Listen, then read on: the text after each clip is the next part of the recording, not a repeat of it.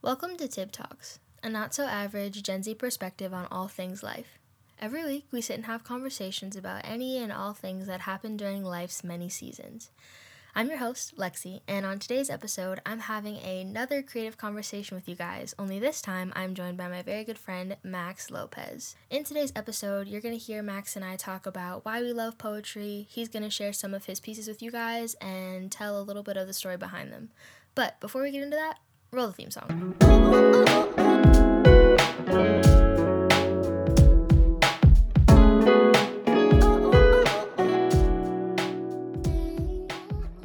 Ready? Sure. nah, you're the one who's laughing. I I'm know, good. It's fine. Oh, no, you're good. Okay. Ready? Yep. Okay. What's going on, everybody? Welcome back to Tib Talks. So, for today's episode, um, I'm going to be doing another creative episode, but this time I have a very special guest. This week on the podcast, I have my friend Max Lopez. Hi. What's going on? What's going on? Thank you for being here. Yeah, I'm I'm really happy to be here. Honestly, Yeah. super excited. Yes. Yeah. So, tell me you have some stuff that you're going to share. Yeah, I got uh, two poems. Okay. Two poems. Cool.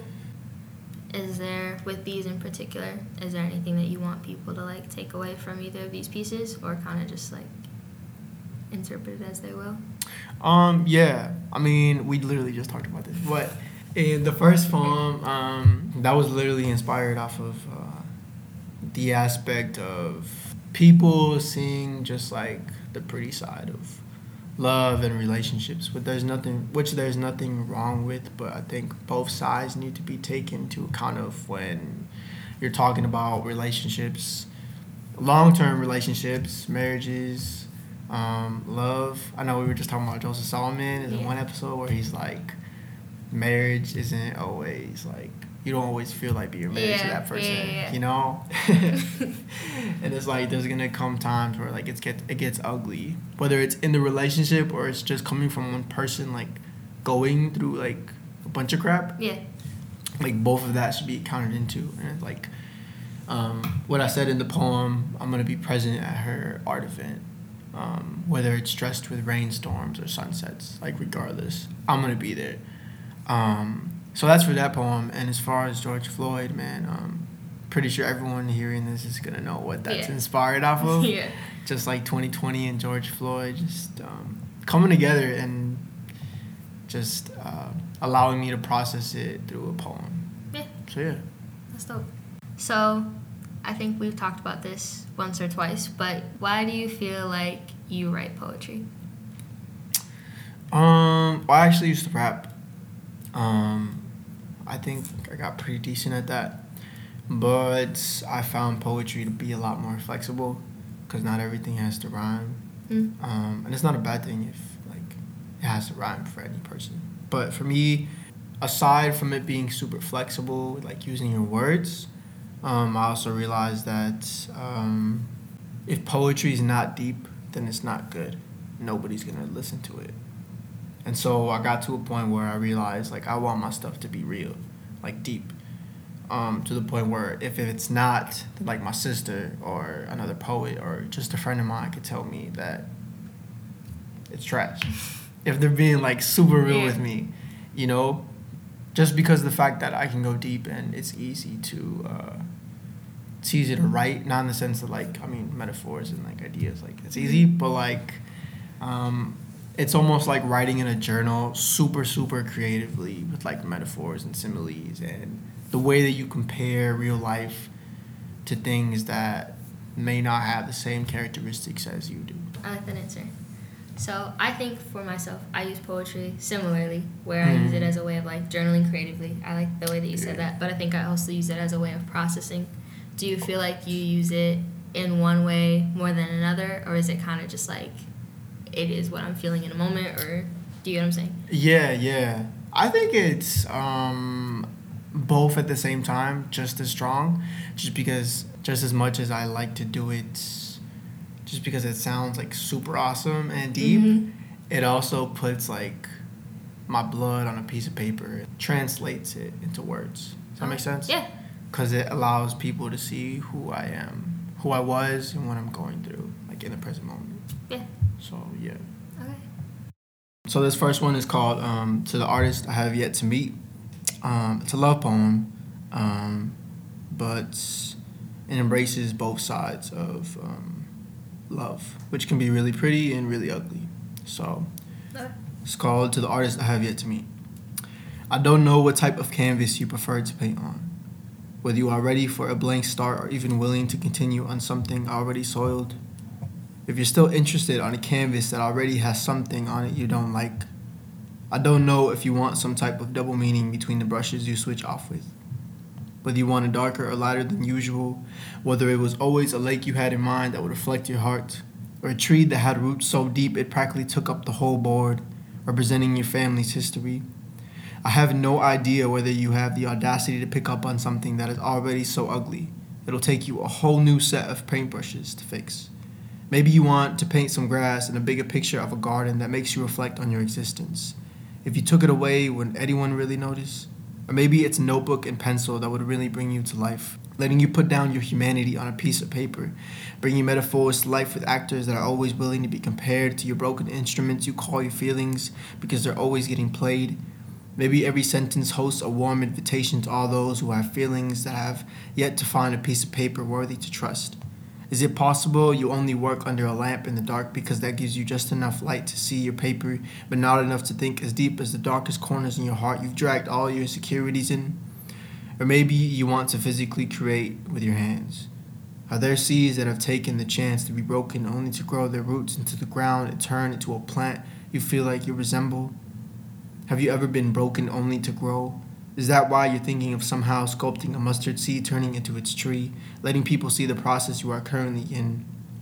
Are there roots you want to put on display only to invite your family and let them know they not only exist in the sculpture, but they also exist as the only thing holding you down, keeping you to the ground, reminding you where you come from?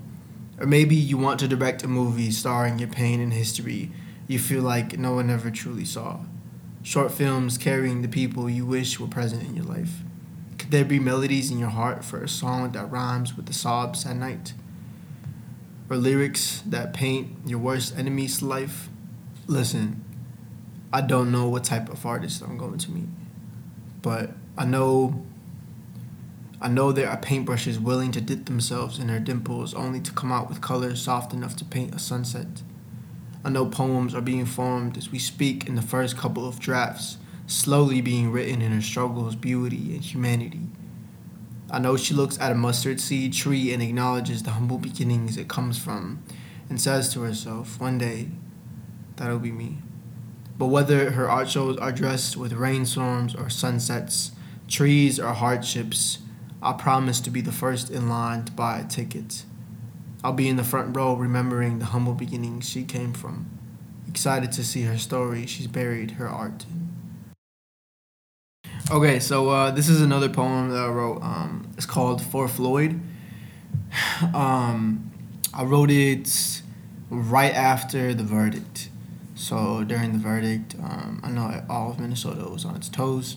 I was at work with my brother, and we put it on. We saw it. It was crazy. I got home um, I wrote it, and then after I wrote it, I tried to read it for the first time complete, and I cried like halfway through, just because I realized how much everything hit me. This one's for Floyd. On the 6th and 9th of August of 1945, the United States detonated two nuclear atomic bombs over the Japanese cities of Hiroshima and Nagasaki. The two bombs killed between 129 and 226,000 people, most of whom were civilians. These are two examples of bombs going off in unnecessary conflicts that should have never happened, but still often end in an explosion, leaving bodies out of breath, leaving souls out of rest, that usually have nothing to do with the problems created by prideful men. Today, I waited anxiously for the verdict to come out from the Derek Chauvin trial, expecting another bomb to detonate on the streets.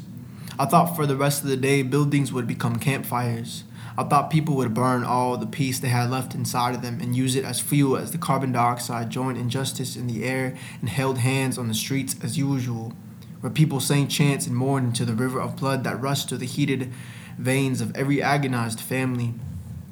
I almost already heard the chants that echoed into the clouds that were ready to cover the sun's eyes in order to leave her from seeing the bomb detonated that she already seen too many times on Mother Earth. I swear I already saw people on the streets protesting against the lives that only ever come alive when they clock in into their jobs. The dam created by my courage was short on the material I often use called hope. So the gallons and gallons of tears were ready to completely destroy the whole blockade and turn my face into a waterfall. I was so ready for Uncle Sam to follow his instructions and proceed into the future the way he almost already the way he almost always knew too well based on his past. He always left a bomb in the back pocket of a black body he murdered that detonated in the hearts of slaves with no words, that detonated in souls of prisoners with no voice, that detonated in the chants of protesters with no rights this bomb was just so familiar. It was as if he already gotten in touch with the night of the city and they were planning to take over the twin cities that would crawl into my nightmares and strangle my reality. But today the bomb was not detonated. People gather in solidarity, happy to see accountability in the air, even if it's only there for the night. I cry and join streams of tears flooding into the hearts that pump with an extra breath that lets them breathe for the man who couldn't. The street that once hosted his death is now hosting his people's relief. People dance in the streets with chants to tell the sun to enhance the melanin they so proudly fought for. This bomb avoided, traced unto the drops of justice are small enough to hide in the cracks of my palm. Desperate souls cry tears of joy for accountability. This is not over. Justice is not here yet. She has only found the key to her car under the right verdict. Now she has to find a ride. But for now, the peace, the accountability is swimming in the people's songs. This one's for George. This one's for Floyd. Awesome. Well, Max, thank you for sharing your pieces, sharing your art, and yeah. For sure. Um, yeah, thank you for having me.